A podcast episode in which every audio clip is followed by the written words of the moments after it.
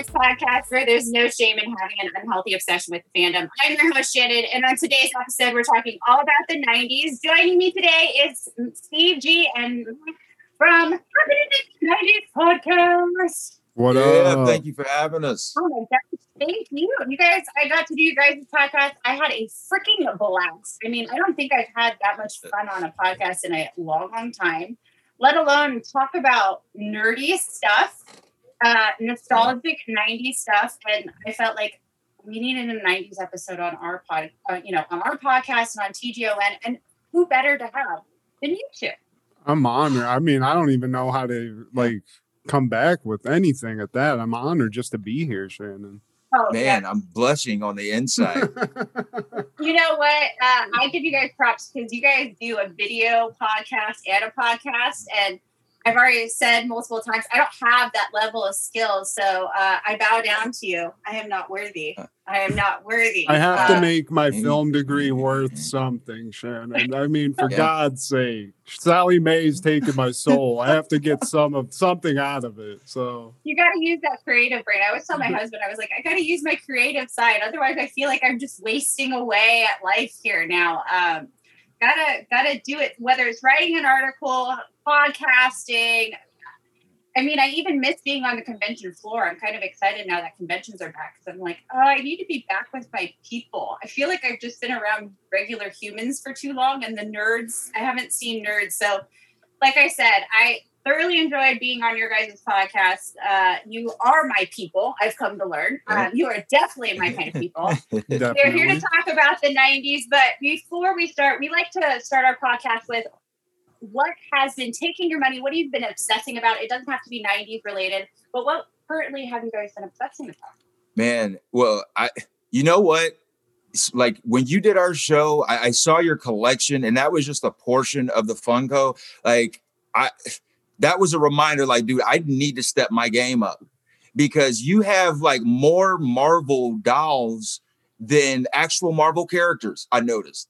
And it, it- like it, the spirit of Stan Lee looked at your collection and was like, I, I never even thought of that. Like, oh, These yeah, are like I'm a, here. You just can't Yeah. see them. Stan Lee's are up here, just above me. Uh, they, yeah, there is. The only thing we do have to bitch, I will say, that us Marvel Funko collectors, you'll notice that they do a lot of repeats of the same character. Like, do we really need 80 different Groots?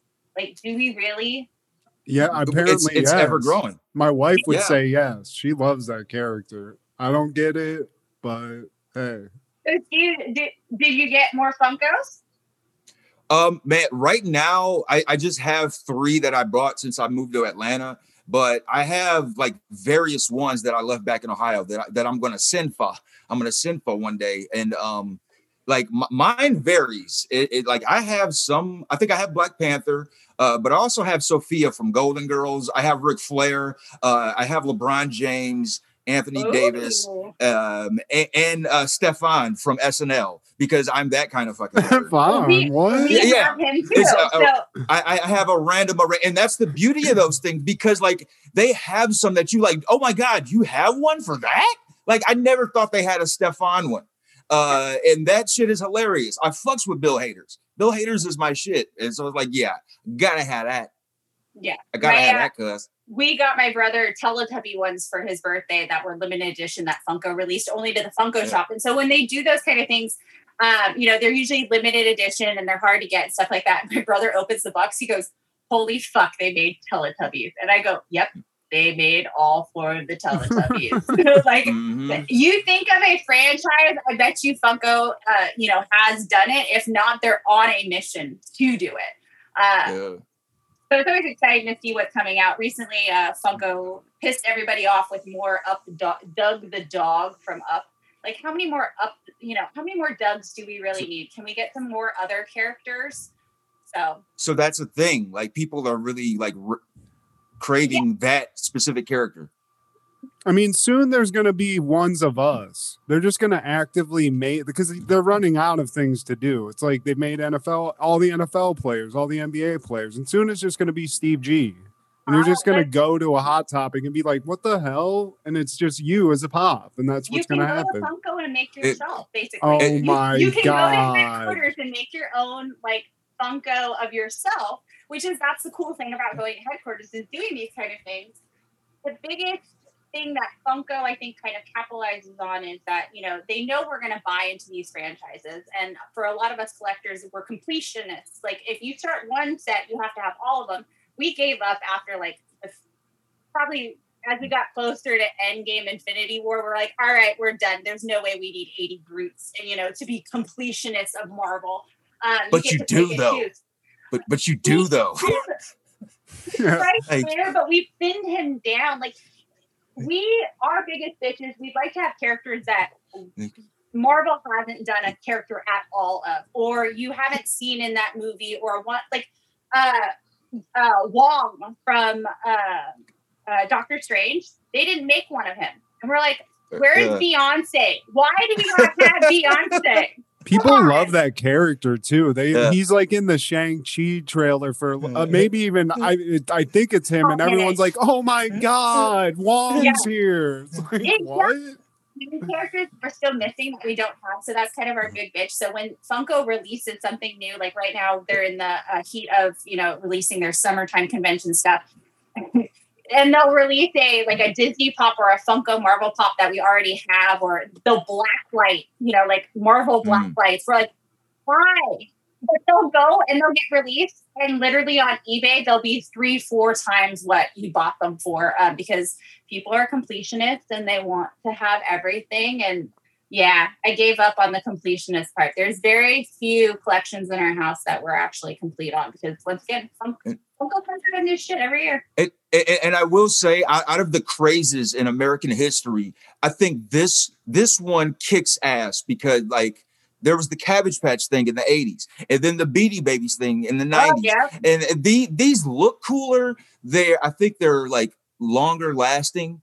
Um, like I maybe 20 years from now, people will look back on, but like people I feel will still be collecting them because they just have a cool look for one and cool always outshadows every like if it's cool shit it's gonna sell. Yeah. Once again like the beanie babies like everyone wanted a different animal like oh yeah you got the same thing with pokemon when we were kids like oh i've got to have charizard i've got to have bulbasaur. Funko has made it like that exclusive oh i need to have wonder woman with her shield and wonder woman with her lasso and wonder woman invisible yeah. jet you know like they know we're going to buy in. And if you're a diehard, I mean, I remember um, when the Rugrats line for Funko came out, my 90s friends who never even collected Funko, they're like, I have to have the Rugrats. Mine are the sitcom ones. Like, whenever they have Frasier ones that they just yep. brought out, and we're like waiting so we can get all the ones that we want out of that. But, uh, yeah.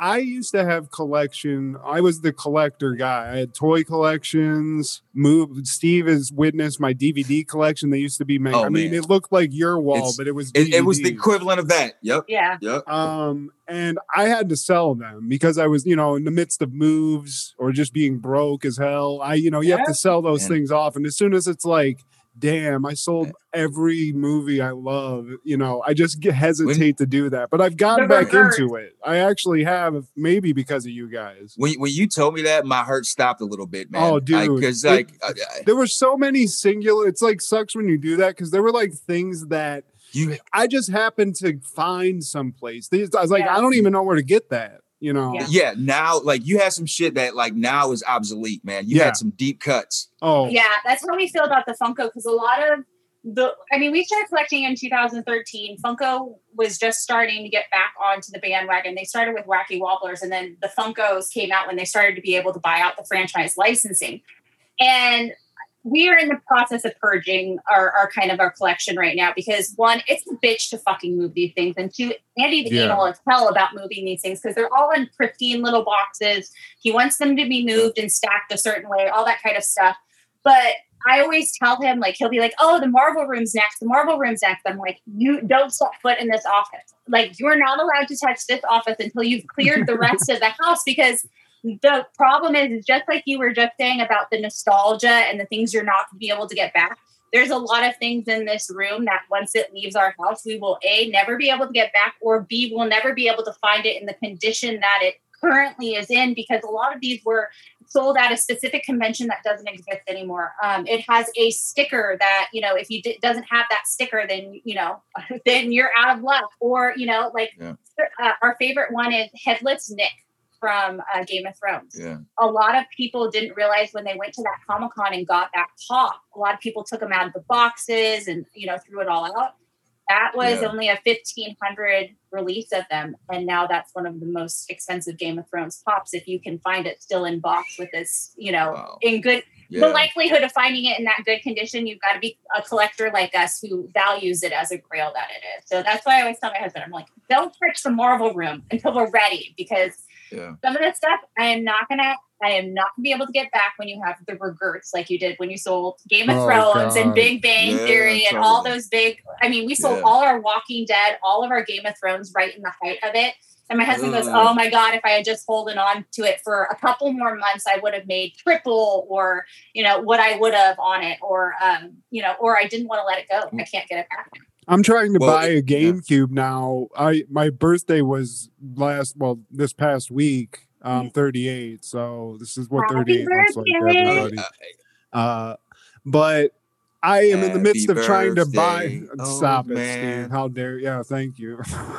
Happy birthday, old Oh man. man. Happy Happy birthday, birthday, old old man. man. it's like I'm at the Olive Garden Happy right Happy now. birthday, birthday, old old man. And We'll be the more. same age in a month. Yeah, I was about to say, Steve, you better shut up. Um, but anywho, I am in the midst of trying to buy a GameCube, a system I used to love, Nintendo. Shout out Nintendo GameCube, and I had it. And again, it was one of those things I had to move. I was broke, and I sold it. Now I'm trying to get it again. So that's where I'm throwing my money. Uh, maybe it's because I've been talking to you guys so much, but uh, just nostalgia trip things, like very specific Yeah. old things I want to get back. But other than that, I'm just waiting on new Marvel shows to come out, and that's basically it.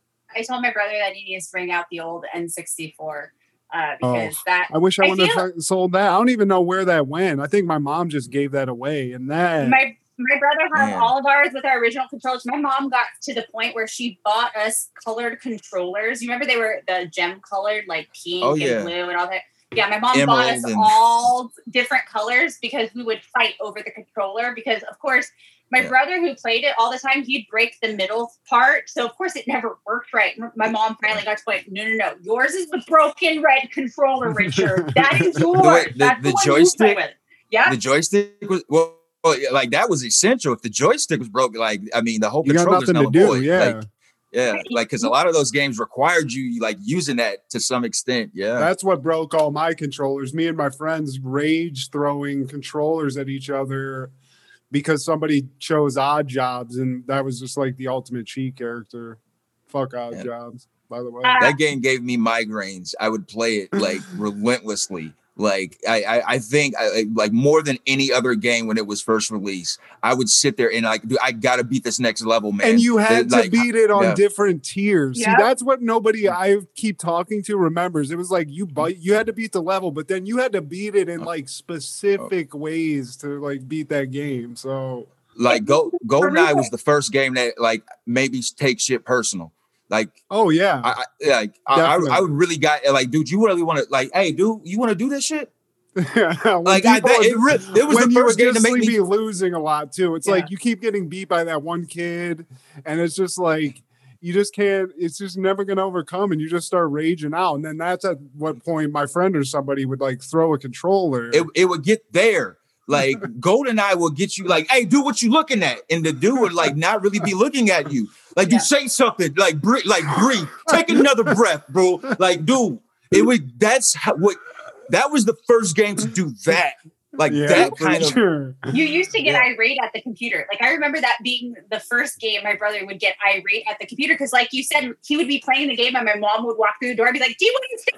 Sit?" It, it would turn you into like damn near a cannibal, like on some Jeffrey Dahmer shit. Like, I will fucking eat your face off. yeah. Like, dude, say another fucking thing to me. Don't like look in my direction one more time, and, and I you swear could say I'll fucking- brutal shit to somebody like you and I as friends could be say the most ruthless stuff and it wouldn't matter at all we'd laugh at it but you start All beating day. somebody too bad in Madden or GoldenEye it's like dude I'm about to we're about to go outside right now right like, now There were many fist fights in our house over Mario Kart. Like just oh god my brother choosing Rainbow Road because that was his shit. Like every single time. Like it just yeah, no, too many fist might fights. have one of those like little SNES systems. They just you can buy like Target now that has a bunch of games on it, and it has Mario Kart on it.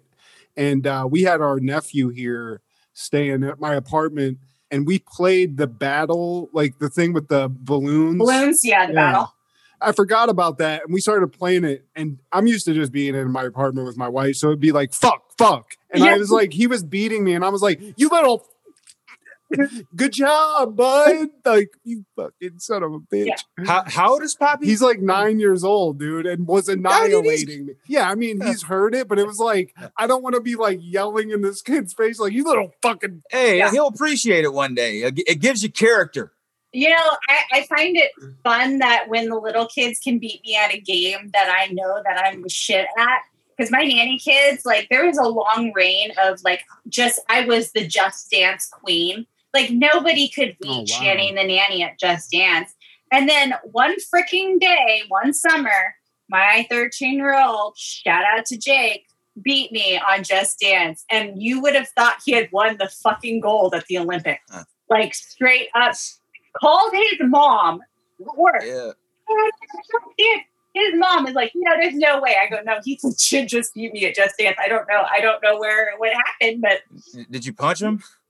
no, I was being paid and I was on the job and Uh, they're uh, police Like hit 'em in the officers. It wasn't going to go well. So Yeah. it was pretty nice, but it's just, you know, I think it also is for a kid to beat an adult. It's like I remember Uh. beating my dad at, you know, Super Mario Brothers and, you know, the I remember playing him at uh, Mario Kart and my brother and I just beating the shit out of him. My dad's like, I don't fucking understand this game. Like, this isn't real race car driving. My dad was a race car driver. Like, this ain't real racing. that's a big moment though. Like, like that's a monument in the in the little sibling, the little cousin's like video game career when he beats the big brother, the big sister, the big cousin. my cousin heard your watched your guys' podcast episode and uh, got to the part of us talking about Seaman where I told your guys' viewers to go Google Seaman accidentally. Please don't do that. And my cousin goes, I fucking remember playing that game at your guys' house and thought that it was the weirdest freaking game ever. And then my brother, like, it turned into this rabbit hole where me and my brothers then got involved in the conversation. And like, they started adding videos and we found the most weirdest YouTube videos that these people made of the of the game. But once again, you guys, I want the game just so I can play it. I don't want to Sega Dreamcast. I just want to have that nostalgic moment of playing Seaman again. But what what format was it on? Sega Dreamcast. Yeah. Okay, like you know what with Sega, like some of those games, they would have like I feel like innuendos in the background, like maybe like they had. I, I know they had some like potheads working in the development. Be like, man, maybe if we sneak this in, it'll get over their head. But some people might get it. That game seemed like a CIA experiment, though. Like that's what that game was. It was like a social experiment type thing Yeah. where they were like, "Let's see what weird shit comes out of this." Because you had to like speak into a mic, which I'm assuming they somehow could get a recording. I, you know, this is like way back in the day, but it's like all and the fish had a human face. Yep. So somebody got paid for their face to be like someone is seaman out in the world. Oh, yeah, oh they man, were like, that would be Yeah, weird if you man, noticed we're gonna that. call it C man. Yeah, like, dude. yeah. We put C. It's cool. It's funny because we'll have semen on our on our video game, and they'll be selling at Walmart, and the jokes on them. Dude, it's called semen, dude. Just don't spell it right, bro. Yeah, bro. Now thinking about it, you guys, I think yeah, somebody at Sega Dreamcast took way too many bongos one day and looked at a Tamagotchi and and that and just went, you know, this is what we need to That do. seems more realistic. Like the CIA, that seems like too rudimentary. Steve's right. It was just like like Cheech's cousin, like, yo, dude, like, what if we make a game about fucking sperm? And some guy's like, that's crazy, dude. You're gonna talk to a sea. It's like we can't make you talk to just a semen. Like, okay, a fish with a human head. I don't know. Hold we'll on. get away with it because it's like because kids can like they can relate to it. They know it fish and it's a man. One last question about this, though. Now that I'm just like working this through in my head, do you guys Yeah. think that that movie that came out called The Shape of Water, where the woman like fell in love with the fish, was somehow based in some experience with that Seaman game? Because That movie was difficult to watch. The Shape of Oh, Water. I call it the film of trash. They made that movie before, and it was called Hellboy, and it was much better. It was the Oh, exact same Hellboy shit. Is 10 times better, but I did see a meme this week. Did you guys know that the kids from the Magic School Bus grew up to be the kids from Captain Planet? They- I did see that. Shut up. yeah. Yeah. If you look at the pictures of the kids from Magic School Bus, they grew up into the Captain Planet kids. And here's my plea to God and everybody else. Please freaking bring back Captain Planet. For the love of God, bring back Captain Planet. I feel like that's a 90s TV show that just needs to be brought back for the good of the world. It's I mean, timeless. and, And, they like, could make it applicable to today too. You know, Straight up. That still happened. Captain Planet did not succeed back then. I don't know where he went, I have no idea. but like let's get fucking Wheeler back here and shit. Just to fucking blade. I, I mean, that show would be actually be bombed. They made they brought back Voltron, so why not? They brought back Master, Yeah. Masters of the Universe. They've gotten so so many different shows back. Uh, Right. what kind of symbolizes the '90s for you guys? Because I know, like, for everybody, when I talk to them, oh, '90s means things uh, means this to me, and it's very personal. Steve, what does like the '90s mean to you? 90s is the best. Like, you know, and it might make me sound like a curmudgeon man. Like, oh, it'll never be this good. But like, I honestly feel like it won't because, like, yeah, there are some things that are good here and there. I mean, obviously, technology is a lot better than the 90s. Um, but as far as creativity, um, in, in the art field, and by art, I mean all of the performing arts, whether it's movies, television shows, cartoons, um, and then of course the music. It, it's just the best. Like you, you don't get R and B like you used to. You don't like. There's no R and B groups. There's no Boyz II Men. There's no Jodeci, Tony, Toni Toné. No TLC. No SWV. Uh, everybody's a solo singer, and now there's this like blend of R and B and rap. Like a lot of the R and B singers are kind of like borderline rappers now, and so Yeah. like you don't have that uh, acapella, um, Bell Biv DeVoe, like they like R and B, like it was just dynamic. That, that sh- it hits you. That's what that. And and then sports, it's the best. Like we got to see the best of the bigs: uh, Patrick Ewing, David Robinson, Shaquille O'Neal, Hakeem Olajuwon, and then of course Michael Jordan, Charles Barkley, Penny Hardaway. Like that was a thing. The best comedy. I could go on, but it, I like, mean, it's just You stole basically all my stuff, Steve. But I will say, like for us, like in the '90s, one thing that at least for me, I experienced a lot was like the small neighborhood group of friends thing. You, s- I mean, very ideal, idealized in movies and stuff. But I definitely had that in Ohio and Pennsylvania where I grew up. Like a lot of just like hanging out, doing shit that I can't even imagine is fathomable well now. Like riding around on my bike, no cell phones uh Yeah. just being like hey going out going to my buddies like miles away on my bike and just doing shit like that wrestling for me. I mean steve and i always heavily talk about it. I mean i got a Shawn michaels t-shirt on heartbreak kid shout out.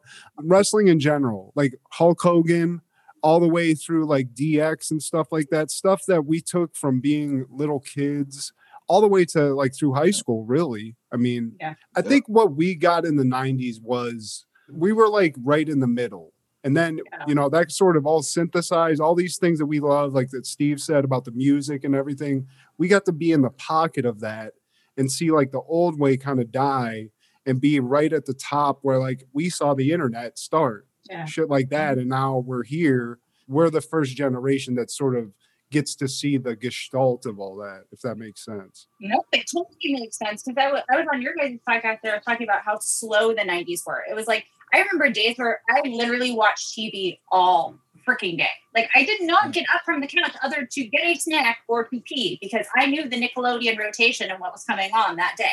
Yeah. It- like you say, things that we fathom we couldn't do now, like I couldn't send my daughter out in the backyard and tell her, "Hey, come back at dinner time." Uh, I could not, yeah. you know, the choices of TV now completely is overwhelming. We have so many channels, we have so many platforms, we have so many choices. Libraries. That okay, what what's good, what's not. You know, our parents, it was PBS, Nickelodeon, or Disney Channel. I mean, or Cartoon Network. Okay, if we were you were one of the lucky chosen who got to watch Cartoon Network too. Those were really the only yeah. kids the the thing with like the reboots and everything, I, I feel like a lot of that has to do with these mega companies acquiring libraries. Um, we talked about that on our show, where it's like that's kind of been the death knell on creativity. That's why I feel like there's more unique ideas running rampant during the 90s decade. Like, you know, Disney and Viacom, they're buying out libraries. So it's like, we don't need to like waste our time thinking of novel ideas and new th- thoughts. Like, we have tons of things we can pick from and we could just like reboot it, give it a new voice, new uh, performer. Uh, we own this shit. Like if if Disney wanted to, they can shoot an X Men movie where uh, Miss Piggy is blowing Wolverine because like they they can like it's like we we we own it. Like what the fuck? We own this Jim Henson shit, this Disney shit, this Marvel shit. What the fuck? Like if we wanted to do that shit, we will. And like it's that is like gangster. Space Jam just tried to do with the new reboot like Space Jam is like, oh, I got uh, we we're Warner Brothers. We own all of these franchises. Let's throw them into the new Space Jam movie and see how it does with LeBron James. I yep. saw it, and for a '90s kids who was, I mean, I loved Space Jam. I thought that was the coolest freaking movie. The fact that Michael Jordan, athlete, was in the movie. I remember the Looney Tunes store. I don't know if you guys had a Looney Tunes store near your guys' house, but it was set up like yeah. the old school Disney store where you could like they had like a playground and everything was like fun to go play in. But you had it Looney Tunes style, and they had like a huge screen where kids could sit and watch the Looney Tune car- cartoons while mom and dad shopped and everything throughout the store. And I remember that being such a huge deal and, and just loving that store and go like, Mom, please, can we go to the mall with the Disney and the Looney Tunes store? So when I saw the new Space Jam, I'm not a huge fan of LeBron James um, because I just, I just am not. Come on, I, we're from Ohio, Shannon. Can't you just like suck it up a oh, little? You don't have to hate on the man. All right, I tried. That's me sucking the joy out of it all. Steve's but, leaving right now. Goodbye. It wasn't LeBron it was the fact that they tried to pack so much mm. into that movie and tried so hard. I think just- what was you hate about it is what everyone was scared about with what Steve said, like with Disney, where they have everything, and every when yeah. they did it, everyone's like, you can't put dead people in movies with Darth Vader and fucking you know Spider Man. Don't do that. I I don't want to hate on Space Jam because I don't want to like hop on that bandwagon. It's a kids movie. It's not terrible. It's not great, but uh I think the reason I hated it is for that reason though. It's like don't cut away to fucking Pennywise. I don't need all this. Like just make the move put Bill Murray in. Do something yeah. to make this movie better because that's what you need to focus on. I I, I like it. I, I might be on a lonely island on it, but it's like we're and it, you might look at it as like weird flex, but okay. But I mean, we got it. It's like if, no, it's if, true. If, if, if we can use it, like this is a summer movie. Let's let's make this. Uh, let's throw some diamonds on this bitch with uh, like let's make this the biggest shit. Let's throw LeBron James and Don Cheadle. Yeah, the dude from Iron Man. Yeah, let's have him turning into a computer, and we gonna throw some Casablanca and some uh, goddamn uh, Matrix and uh, fucking Austin Powers because yep. we can fucking do it and shit. Like Ric Flair said, you might not like it, you might not love it, but learn to live with it. I mean, you just sold me, Steve. I'm in. I'm, I'm fine with it. There are a lot of kind of nostalgic movies that came out of the 90s. I feel like the 90s was a, a Disney era of movies. Now, we are spoiled now with Disney movies like every other month. I feel like we get some kind of new Disney release, Marvel release, some kind of that. Um, we got like one movie a year when we were kids from Disney, oh, yeah. and it, that was like the pride and joy. Like, oh, Lion King is coming out. That was like the first movie I ever saw in theaters was Lion King. Um, That's oh, the wow. goat.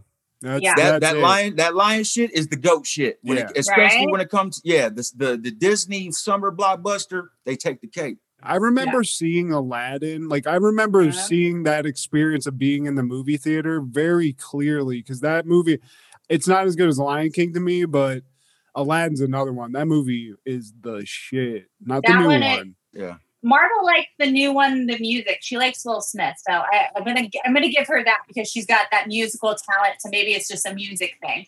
Um, for me, it was Beauty and the Beast, Lion King and Beauty and the Beast. I felt like seeing those in theaters was like the most jaw dropping yeah. experience for me as a kid. I mean, the a- animation is gorgeous, but there's also a lot of movies that weren't really Disney that were fucking awesome in that era. Like I always loved Fern Gully. Um, we talked about Space Jam movie. early. Uh, people forget about uh, Free Willy came out during that time during this era of goodness. Like how many times did we want to be, you know, touching the killer whale, jumping over jumping over us, singing the Michael Jackson song? That movie's scary. Man. I'm gonna be honest with you. That movie always Really? terrified me. Killer whales terrify me. I don't The know ocean it is. scares me, but the killer whale, I was like all for the killer whale. M- mine was uh, Lion King and Little Mermaid. Like that, that's my number two right there. Um, I mean, Lion know. King. It was so good, man. Like it's yeah. it's hard to beat. you can't really beat Darth, you know, Mufasa, as, you know, Darth Vader. Like, who else could That- fucking top that? that's a timeless story. Yeah. Um, on, on top of the performers, the original performers. Um, I mean, James Earl Jones. I mean, thankfully he was he was still here to do the the remake, the the live action. Um, so that alone, and then Robert Guillaume, uh, R.I.P. The guy who played Benson. That's like probably Mhm. his claim to fame. Uh, Jonathan Taylor Thomas and uh, the uh, what's the guy? Um, Jason Jason Weaver. Yeah. Jason Weaver. But All they did. around, there man. were there were a lot of good animated movies that weren't Disney too. You know, I mean, I always don't know. Like, I don't feel like it gets enough credit. But Who Framed Roger Rabbit to me was. That is so good.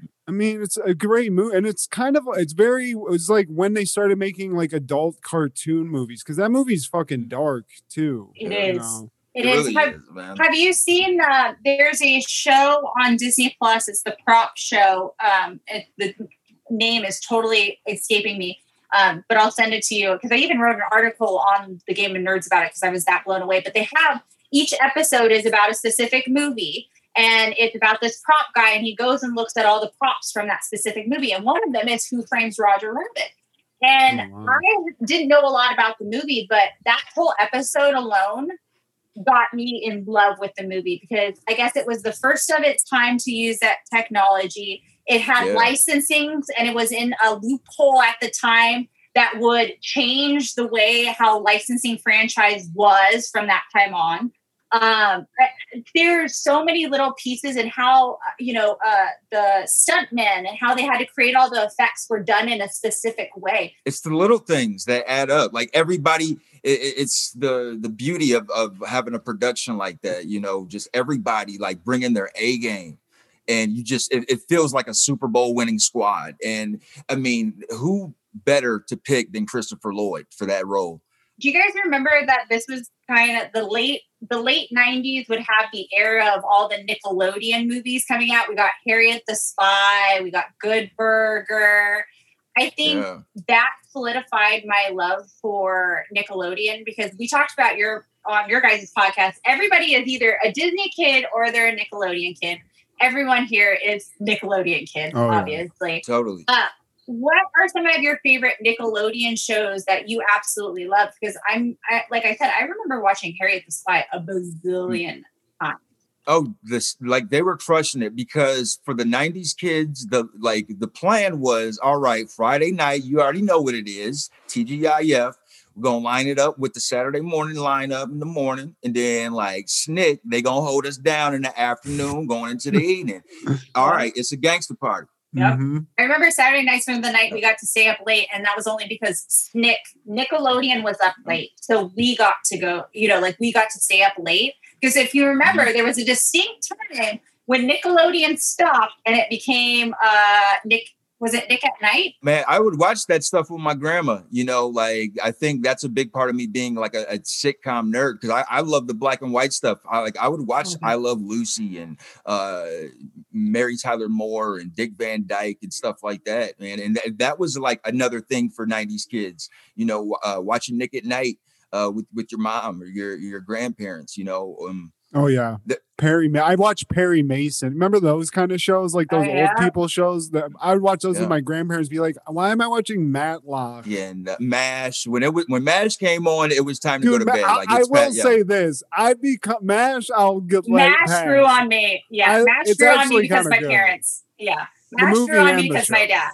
Well, it, it was on for like 11 years. Yeah, I'm assuming it like there's some good aspect to it. Dude, Do you guys Hawkeye, remember on. Sunday was infomercials? It wasn't Nick Night, it was infomercials. And my mom would get so mad. She's like, What the hell are you mm. guys watching? I'm like, We're watching the infomercial. And it'd be some like stupid CD set of like Hello, 101 Mike. It was some throwback. British guy with a bow tie, like this will get out all the stains, and it just like, uh, remember, many um, remember how TV channels used to just at a certain point just stop. You know, it's like Play the now national it's they'll play the national anthem and then boom. Color bars. Yeah, fuck, dude. Or they don't do Scattervision. that too much anymore. So Yeah. Well, I always, I always tell you know the kids that I nanny, I'm like, oh, thank God you guys don't have to listen to the AOL dial-up tone. Like that was Oh. like permanently ingrained Mm-hmm. in my brain. It like I don't even like the fax tone doesn't even come close. Like I like I listen to the fax machine go, and I'm like, you fucking AOL encoder. like It's, it's like giving you PTSD. is it gonna connect? Is it gonna connect? Am I gonna be able to IM that person? my mom got so pissed with us being on the internet line that they got a second line just so that we would like because my mom got so tired of a missing calls or b my grandma would be trying to call in and it'd just be the busy signal for hours on end because my brother's like playing Man. pokemon. Pop it. Pop it on aol when aol was just the game stream I, this is how like back in aol i was. You had a screen name and you went into all these game rooms where it had a chat room. This was before asl you guys before asl and you go in and play the game. Grandma wasn't watching us play these games and talk to these people, and now I think, oh man, Grandma, what the fuck were you doing? Yo, so like my first experience of catfish, like I was 15 years old and like just starting an account on AOL chat and all that shit. So like this this adult woman starts like a conversation with me and she tells me about how she used to date Sebastian Bach. For I don't know you millennials, new millennials, Sebastian Bach was in a, a hair band back in the day called Skid Row. All right. And so like she's referring, she starts referring to him by his government name. I can't remember what it was. It's like, yeah, he's from Indiana, blah, blah, blah. And me being 50 year old, this is like the birth of internet. So like, oh yeah, she this is a totally a real woman who who who found something in me, this anonymous 15 year old black kid in Midwest America, and I'm going along with it. So yeah, like when do you come in Ohio? and it's one of the things we're looking back like, oh my god, what a fucking moron. Steve was has chat like, is this woman literally gonna take me to meet Sebastian Bach in the week? Like, are we about to meet up? And I was in like a punk band at the time. It's like, man, maybe this is my gate, this is my key. this is how it happens. Like, uh, this is gonna be Seabass yeah. comes in. I was like, "Hey, Steve, you're Yeah. fucking great, bro." He's gonna get back with Skid Row. They're gonna go on tour, and then we're gonna be the opening act. We're gonna go on the road with Sebastian Bach. All right, just gotta talk to this lady. thank God, thank God, our parents didn't know how to search history then, right? They could have really seen what we were Oh my up God. Uh, my dad was actually like highly good with. co- He like worked with computers, so we had him Oh. early. So like. There were definitely times where I didn't hide like a search properly, and he's like, "So you're searching big boobs? What's that all about?" It's like, "Son of a bitch, Dad, you know what it's about. You know what it's about. Come on." Oh my god! like, do you Uh, remember like GeoCities and like uh Angel Fire? Like, I I was really into uh creating websites with that kind of format, and I'm thinking that like, oh man, I'm ahead of the curve. I'm gonna be the next Steve Jobs. I'm gonna be like Yeah. this big computer scientist from Ohio. And it's just like looking back on it, that shit was like so like beginner level. Well, what cracks me up is we had to take like a computer class, and that was like part of our assign- like our whole project for the entire semester was to create a website that we had to use, and it had to work and everything like that. And I specifically remember the teacher not showing us a fucking thing the entire semester, and it was just Yeah. like, "Yeah, go do whatever you want."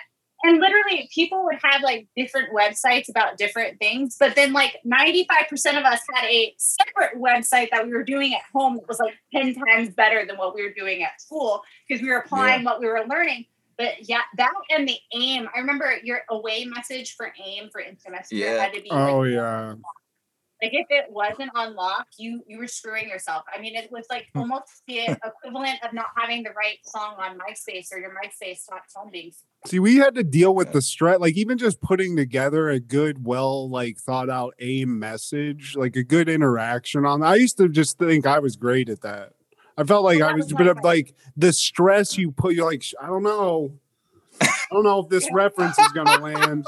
You know, like it's like writing for David Letterman, but you're just like trying to write Mary from down the street on AIM. It was like, yeah. what? I don't know. I don't know if this is gonna hit. I did a lot of quotes and lyrics. That was like my thing. Was like, oh, I take parts oh, out yeah. of song. Like I had a huge emo phase there for a while. So I always oh. thought those people were deep. I never hit that level of wokeness online where I was like, guys, just like we just all need to up, you know, like one of those like good quotes like just yeah. sitting here looking at a mountaintop, thinking everybody's just all the same thing. You know what I'm talking about, guys? Okay, if you guys could bring something back from the '90s, because I know like we're we're older now. We just want nostalgia. We've learned that you know the fucking world sucks. Okay, just give us the things that we love.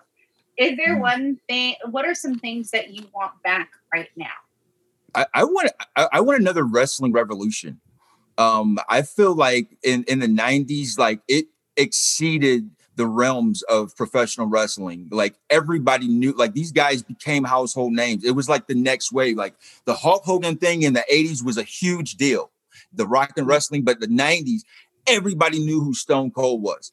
Everybody had seen this, like people in the hallways. It was a like it was a whole thing. Like it was yeah. just catching in so many different ways feel like they were the original influencers. You know what I'm trying to say? Like they made themselves their own brand to the point that they just sold themselves. Like what you saw during that time, Shannon, was a lot of people who were becoming themselves, but more in a bombastic way. Like when when Dwayne Johnson first started, he was the tongue-in-cheek, all-around good guy. He was like waving to the crowd and shit. And then there was this time when uh, the ringmaster Steve Austin was starting to become a real Texan like he actually is, and then Dwayne Johnson was starting to become this sarcastic, like actually witty, funny guy with charisma, like you know, who's actually like really the Rock that we know mm-hmm. now. Um, so there was a lot of that, and it was the rise of the anti-hero, um, when it was kind of cool to do bad things sometimes, and not just in professional wrestling, but that was like in the movies too. You were starting to see like Usual Suspects, like oh Kevin Spacey this whole time, wow, and also the music. Um, we we talked about Woodstock '99 in our current episode. My buddies had mentioned that man, this might have been the last great era for rock you had the best of the best at that festival. And like ever since then, the rock stars now have been rappers. And I love rap. I'm a hip hop fanatic, but you don't have Kurt Cobain's. You don't have uh, any uh, Billy Corgans. There's no Smashing Pumpkins, not to my knowledge. And I checked for the new shit. I checked for yeah. the new shit. Like there's not a movement like that anymore, you know? I'm like Steve. I don't I, I like I agree with everything Steve said. I mean, I think we all do anyway, but for me, what I want to see, if it's a product, I want clearly Canadian sparkling water to be brought back. If anybody remembers that, this is a very is suburban a why? I don't yeah, know. I guys, it's crisp, it's delicious, it's sweet, and uh, it came in a really stylized glass bottle that I still remember. And this is just a quality product. Mine is the Ninja Turtle cereal. Can can I? I legit oh. remember eating that mm. cereal box upon box upon box upon box. And now thinking back, because of all my food allergies, it's probably the only food I could eat. So um, please bring go. back the freaking Ninja Turtle cereal. They, they should have never stopped that one because uh, like whenever a movie was released they would offer you the flip book remember flip books yeah that would be the prize like if, if uh, TMNT uh, two just came out. Like around that time, they would give you the flip books for one of the scenes, and like Yeah. the one I got was the Vanilla Ice scene. Oh And, yeah. oh, yeah. it- oh, it's so cool. Go ninja, It- go ninja, Yeah, go. go, go, Dude, Oh that shit my is so. I mean, people hate on that movie. Teenage Mutant Ninja Turtle purists Best out movie. there hate it, but I, that movie, I just thought it was fucking great. I love that movie. Shout out Vanilla Why- Ice too. Love White that. Man man. says never pay for late pizza. Watch the first Teenage Mutant Ninja Turtles movie, the one with just like 1990, I think, is when it came Yep. out. Th- That's the one with Casey Jones, right? Yeah. Yeah. But that movie, they put a lot of work into that. And that's what I miss about the 90s is like they didn't have the ability to just put fucking a guy in Casablanca. CGI, yeah. You know, they had to figure out how to physically do it. And like having that creativity, I miss them doing like shit like that. When you watch a Ninja Turtles movie now, like I don't even hate the new ones, but it's just not as mm-hmm. good because it not being a physically like filmed thing just I don't for whatever reason it just never works. Yeah. And like the thing in movies I miss the most, I want somebody like Quentin Tarantino to come around again who actually you go mm-hmm. to see his movie. You don't Yeah. go to see Spider-Man. I don't even really know too many new directors other than like Taika Waititi and stuff. Yeah. He's one that comes to mind, but like somebody like that who it's just like a new, he almost creates like a wave of movies because it's just that good. I miss a Tarantino type personality or Robert Rodriguez, somebody like You that. miss that's the just making fun creativity and shit. work. Yeah, Yeah. you want the creativity and work. And it's funny Yeah. that you bring up Ninja Turtles because I just read an article um, about, you know, like things you didn't know about making mo- the thing, your favorite movies. And so I guess when they made the Ninja Turtles, the costumes were so heavy. The costumes alone were 85 pounds or something like that. In the first day of shooting, all of the actors in costume lost five pounds. By the end of the week, they were down 20 pounds. When they when they filmed the fight scenes, because the costumes were so heavy, they were slow to do the the fight scenes. So when you're actually watching the Ninja Turtles movie, you guys, the fight scenes are all sped up, double Wow. timed. So then that way it made it look right. and it looks so cool though like s- again mm. having that hat like whatever they had to do to get it done it just like that end fight scene with shredder on top of the the building Yeah.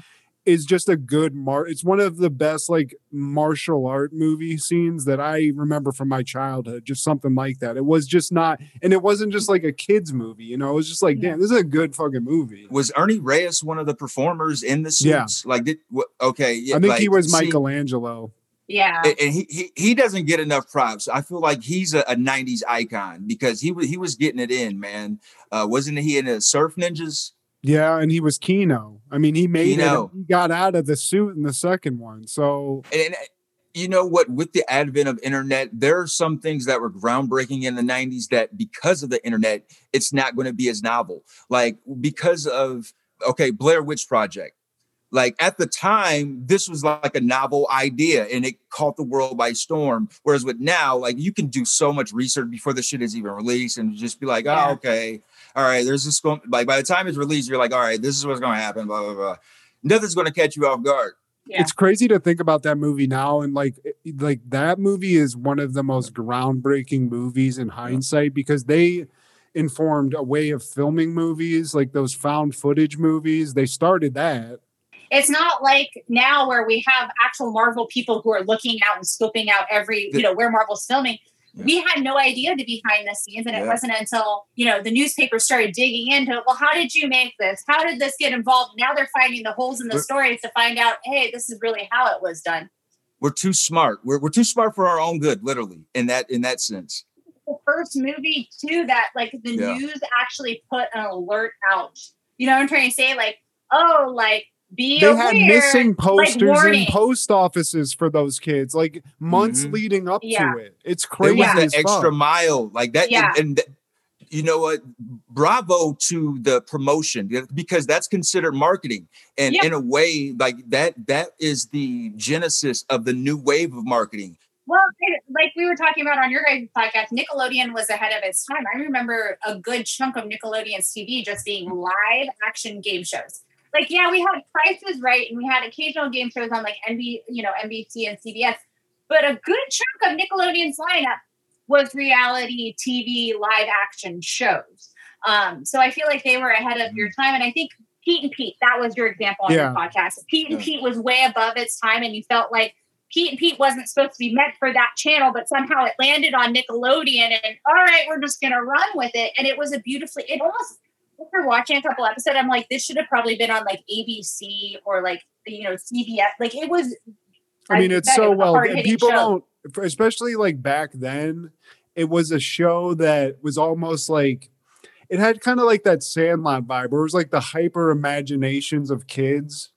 You know, it was just one of those things like the bullies in it. Like if you watch the show, there's so many deep like Easter eggs and stuff that they did. And um I just remember as a kid, like not re- like even as an adult, when I went back and watched it in college, like seeing all the shit that just flew over your head or you didn't appreciate at the time. It it was filled with like these quirky celebrities, like Iggy Pop was in it. Um, Yeah. all the you know, a lot of like really creative people went into it. And I just think Nickelodeon, because they were new anyway, and they just had to like figure it out, they were like, we'll take whatever we can get at this point and we'll make it work. And they just were lucky enough to get like a Pete and Pete. they had that a certain edge to them over Disney. They were just like more catered to like the cutesy, whereas like Nick Nickelodeon, man, like they had some like grit to it. I felt, Yeah. you know, even with Rugrats, there was a certain like undertone to it, man. That like I mean, are you afraid of the dark? You turn that on on, on the wrong day and you're just gonna fuck up and have like nightmares for the next few days. That was one of the few Nickelodeon shows that I could not watch. Like if my brother had already gone to bed and like the lights were off, it was like, all right, we're calling it early for tonight. I can't do this by myself. It was I'm the good. Music. It was Yeah. like when you heard Unsolved Mysteries music and like the lights were down, you were just like, I we gotta turn this. I don't want to hear this shit. I gotta No. like get upstairs because I had a finished basement. So like when you turn the lights off, uh, it was just like you had to run up the fucking stairs and shit. So John was just on our. Oh my god! Yep. No. Start singing that theme song, and I'll start like the anxiety will start creeping in. I mean, we were just talking. John, the last episode on conventions, he goes, "Yeah, I've been watching Unsolved Mysteries." And we've come to the terms that our parents showed us that show just so we wouldn't get into fucking trouble. Like you'll, this is what will happen if you do that. You'll end up on unsolved mysteries. yeah. man. and what was his name? Robert Stack, his his Yeah. ominous voice.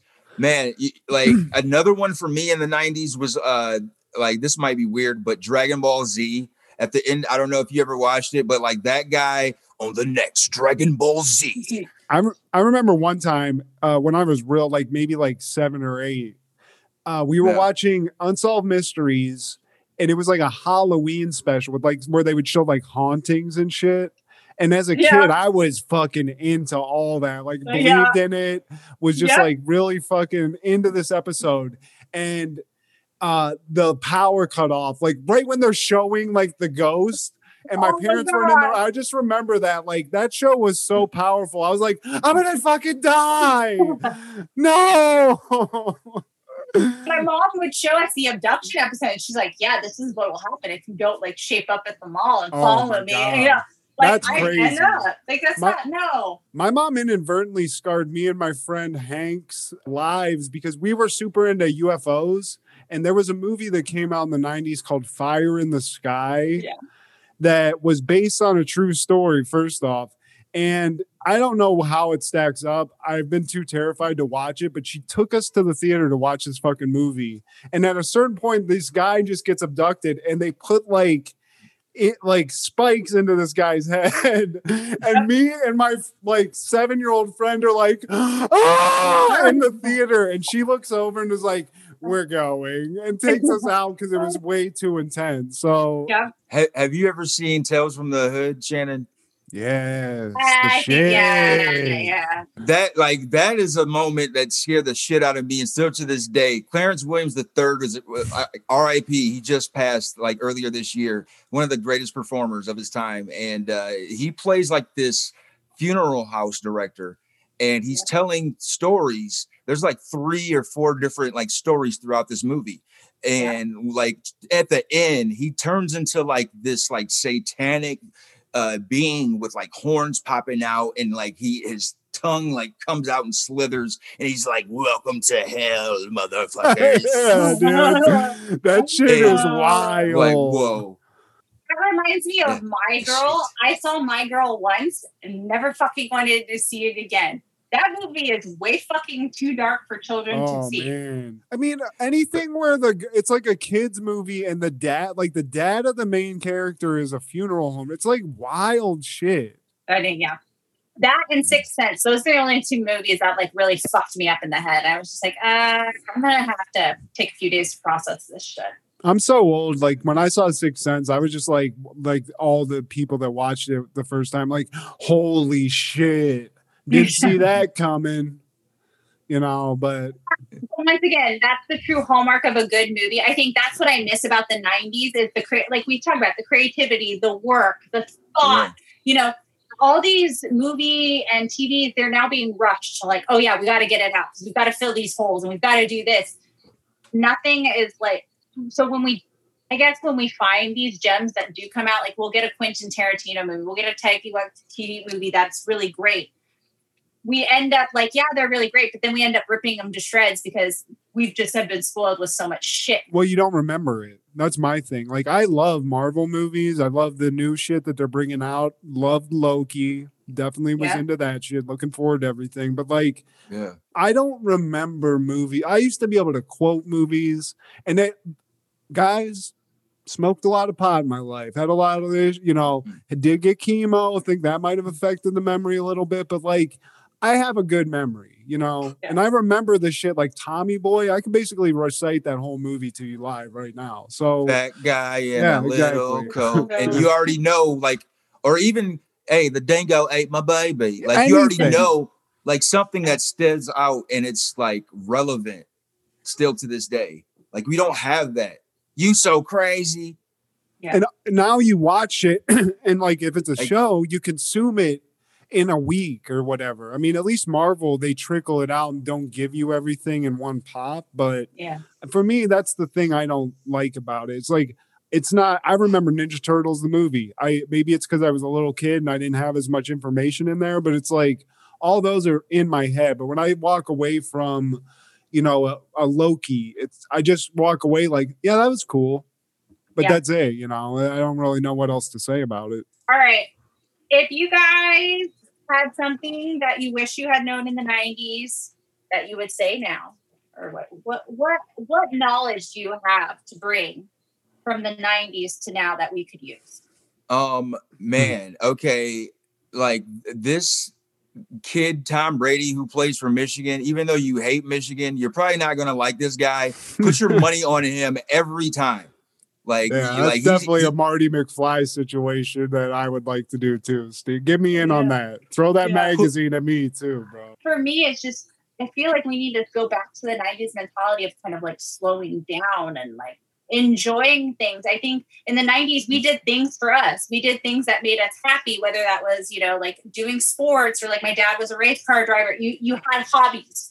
You got to do Yeah. everything. I think now we're so caught up in this hustle, hustle. You have to be productive. You got to get it go, you know, got to do, you got to accomplish. Um, I think I kind of missed that about the 90s, you know, being able to sit on the couch all day and watch TV and not feel like a useless piece of shit at the end of the day. I do that in the 2020s. Yeah, I was about to say. I mean, shit. There's bad That's days what I'm where it's to do. like I'm about to go watch YouTube for three hours. Just check out. I need an explanation of that Loki episode eight times in a row, just to make sure it all sinks in. You know. Well, that see now I wasted my I wasted my hours this week, you know, googling Seaman with my cousins. You know, the videos for that. So see, there you go. I just hope people would. I just want people to have the same, like, you know, obviously there's a lot of things that have happened that are good, but just like having a sense of humor about stuff in a way that we, you know, like we used to be ball busters and stuff and be able to sort of have the the character just to sort of, you know, live in that situation. It wasn't a mean thing when me and like if me and Steve talk and we're like say, yeah, fuck you, you piece of shit. Like stuff like Yeah. that is just like it's not a bad thing. And uh I miss that. Just like in the thing that I sort of still do and I'm trying to do now. I mean, I I guess I have carried this through the 90s is having a core group of friends like that group of friends and having like a like we all move around and stuff But I'm trying to figure out a solution to sort of get that community feel that I've lost as an adult, like moving to all these big cities. Yeah. You know, being able to hang out with a buddy every like week and having these group of friends that you can depend on other than like a phone call or a, a text or some shit you know, and trying to like get that back a little bit, like instead of being like this LA thing where it's just you live in a big city surrounded by people, but you just want to stay as locked in as possible. You know, it seems to be the vibe out here. Being a mom, I've kind of had to learn that lesson, you know, over the last year is, you know, who who can I depend on? Who can I call? Who you building that village, as I like to say in our house. We built the village and you know, you are two people who came into my life this year um, that I've met and, and just once again adding to our village finding people who you know you can text weird memes to and say hey did you see that latest episode of loki did you see the reboot of rugrats did you think it's a piece of shit um, you know and yeah. having those moments when you're at target and you see a new shirt or something like that you, you know i saw wwe stuff this week and was thinking of you guys and that's why i'm like oh, i don't like to stop to Steven Matt because i I honestly love just having conversations with you guys. Um, if you were stuck in any 90s TV show for life, what show are you going to be stuck in? Ooh, I'm going to just go just because I already answered this question on the sheet, but uh, I'm just going to say Baywatch for obvious reasons. You just want to be stuck in Baywatch? I, I would be stuck in, I mean, you're in Malibu you're you're running around on the beach. There's you know bodied up people everywhere. It's a very it seems like a great life. All right, hold on. Now I'm gonna flip this one on you. If you were back in the '90s right now, what TV show do you want to be most on? Man. Nick Arcade. Um, man, I, I I really loved Nick Arcade, but man, it's I think I would go more sitcom and it, it might be Family Matters Oh, um, I mean, Ooh. like Urkel was such a big nerd icon. To me, he was like the first nerd to make being a nerd be cool, like be okay, because yeah. he ended up stealing the show and it was like adorkable. Um, the world caught on to the Urkel dance. Like he even had his own cereal and yeah. it's like oh man how cool and he could play basketball like so he was like a cool nerd to me and i thought it would be cool to like just be one of the friends even if i was like one of eddie's friends or something um but yeah probably the winslow household now when you were a kid did you still want to be in the winslow's house or was there another tv show you were dying to be on um, it, it would definitely be one of the game shows, man. And then like, pro- if, if it wasn't Nick Arcade, Double Dare, because I, I fucks with Marc Summers heavy, yeah. Or Marc guts, Summers. guys. If we're in just yeah. locked into the guts studio, I always used to think they should offer that somehow as to adults. Create a space where you just get to play guts. That's the one with the crag rock, right? The crag, yeah, with yeah. Mike O'Malley. He's yeah. uh, he he was like the the next uh, Marc Summers because Mike yeah. Malley was the he was the host of um, Get the Picture, which Matt doesn't care about, but Get the Picture was my shit too, though. I wanted it to be on Hidden Temple so fucking bad. Oh yeah, yeah, that would have been dope. Like I wanted to be on that, but then there was another one with Summer Sanders uh, with the celebrity lineup, and then they had to guess the talent, and I can't think of the name of the show, but I really wanted to be on. Oh, the one where they would like Danny Tamberelli was always on yes. like the t- the panel, and they would slime people. Yeah, they would bring like a kid up and they'd be like, "This kid does this thing," and he would be like a juggler. Yeah, or he had some weird talent or something crazy. But that was like that. What the uh, you hold on now you're gonna you're gonna it's like who i want to say it's not whose line it's anyway because that's a whole different show but it was like guess the guess the something i don't know. But i really wanted to be on that show too figure it out. Figure it out. Okay see that was after my time my my after my stint summer sanders also beautiful was a probably like a nickelodeon crush of mine as well I, always envy the kids who who would win the Nickelodeon like shopping sweepstakes. Like whoever won would go through like Toys R Us. KB just, Toys, guys. It was KB. It, KB. I always wanted that too, dude. But they never started at the video games, Steve. Eh, oh, like the video games, and I would fuck up the Hasbro section because Hasbro's uh, wrestling figures at that oh. time were fucking yeah. litty committee, baby. Like even the ring, they had like a little television attached yeah. to the ring to give it that authentic feel with the red, white, and blue. Oh my yeah. god, man! I, I had a collection. Yep. They had a lot of things. For me, I always wanted to hang out with Bill Nye. Like that was like I thought Bill Nye was the coolest person on the fucking planet. I think he is the coolest Oh, fucking man. person on He's the planet. scared. He's scared. Bill Nye seems like unapproachable to me. He all- like people like that. I was like, all, I wanted to be with Bill Nye because I wanted to learn more science and do all the fun experiments with him. But if I had to choose a 90s show that I would want to be stuck in forever as an adult, send me back to Dawson's Creek. I'm going to just hang out with Pacey. yeah, thank you. I, I needed it. Shout out to Katie Holmes. Go Ohio. Uh, Yeah. Well, you guys have obviously a 90s podcast, and now I have to kind of ask you, how did you guys kind of get into 90s? Like, how did you? Obviously, I know you guys are friends. You guys have been friends since high school, but how the hell did you just decide? All right, let's get together on a weekly basis and chit chat about the 90s. man, this shit was organic because like if if you watch the show happen in the 90s, what you see me and Matt do, we've essentially been doing like most of our lives together. Um, and it's just ironic how like I've known about Matt since junior high, but I didn't like know him until high school. And like our last name starts with G. So like throughout those four years in high school, our lockers were like close to each other and we rode the same bus because ironically we lived down the street from each other um, lived in the same neighborhood rode the same bus we had some of the same classes together and we would sit in the back of the bus sit in the back of the of the class cracking jokes on ourselves on each other um, on other people and like we just kept this relationship to the point where like we eventually became roommates freshman year in college uh, and then it intensified. It, like just the more like tomfoolery continued, um, and we've remained friends and in contact. And we somehow were doing podcasts. Um, it got to the point where, uh, hey, buddy, like you've been doing this shit for a while. I've been doing this. Let's cross promote. And we just been talking about like you know sharing time on uh, each other's shows to the point where it's like, dude, this is the same guy I actually knew at this time. We both talk about this shit. We've been talking about this shit when it was happening in the 90s. Um, we have a catalog to pick from and we could just rant, um, which is something you see us do on the show a lot do.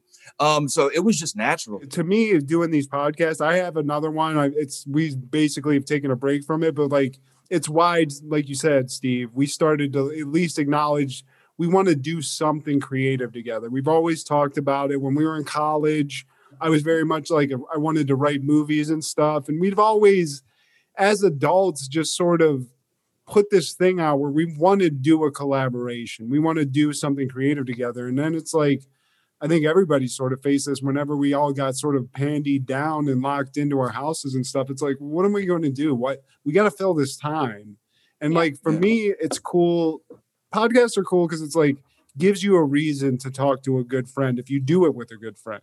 So for me, it's like, sure, we get a show out of it, but ultimately it's like just cool to fucking talk to Steve. We obviously love talking to each other. He's a great friend. Like he's we said our past and stuff, but to be able to just to like sit down and just have these kind of fun chats with each other, it's just fun. And if you got to schedule it, I fuck it. I guess that's how you have to do it to be an adult friend now. But uh we started this podcast because it's the same way after being stuck in the pandemic and, and you only have uh, i love my husband and my daughter very very much but it's nice to talk to other human beings and and talk about things that you love and that you're passionate about and it's not something that's going on in your house in the fucking pandemic like yeah. after a while it gets Like- fucking old Well, plus, like me And- and Steve, the thing I like, sorry, Steve, but just Okay. one thing real quick. Like, the thing I love about our thing is we can talk 90s, but like when we start our show, kind of like we did here, sometimes we'll just like do something before the intro, and it's usually like something personal.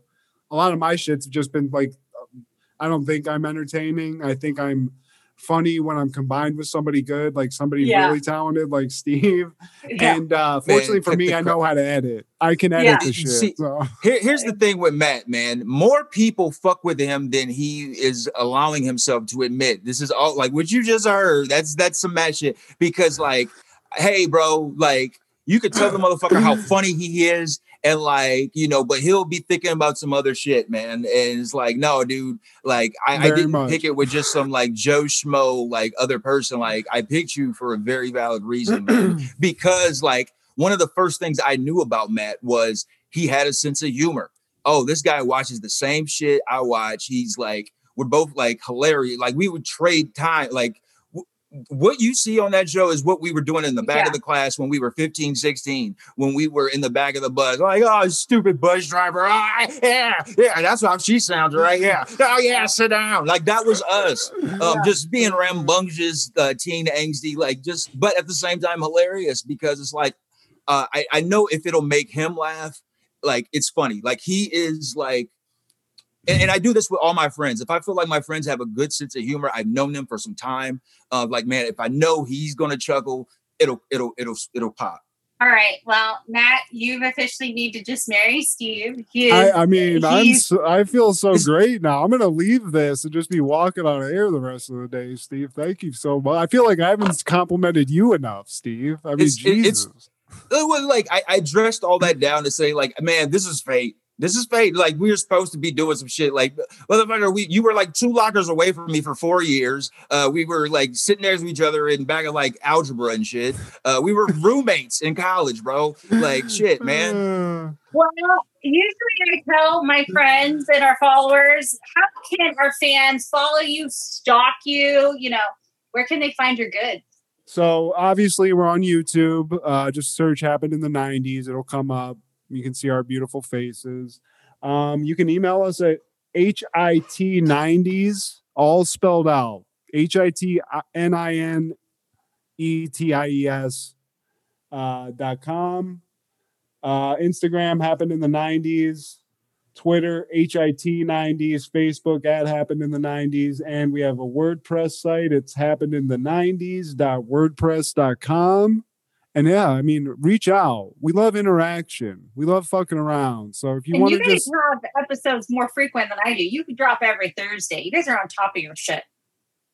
We do. We, I mean, I, I right. thank you for noticing. I appreciate that. now, do you guys have any personal in, Instagram, anything anybody can follow you, stalk you on if it's not podcast related? We just want to, you know, stalk you to stalk you. Uh, I, I don't know if it's tied to our uh, happened in the 90s account, but mine is uh, at Stevie F and G. That's S T E V S T E V I E F N G. And I'm a meme hoarder. Yeah. Um, and like I, I I appreciate the art of meme sharing. Like there there's a certain man you, you gotta release them before it becomes like commonly seen. Like you got to get them like fresh off the truck. And I try to do that. So like if, if you want like fresh memes before it hits the masses, holla at your boy. You guys, thank you so much for coming and chatting with me today. I love you guys to death. We will. I oh, have oh, to have you, you guys on multiple, multiple times. And as always, if you guys need a wing woman, you know where to find me. Um, awesome. You guys thank survived you so our much. podcast. you fucking are awesome. I love you guys. Yeah, we your people now.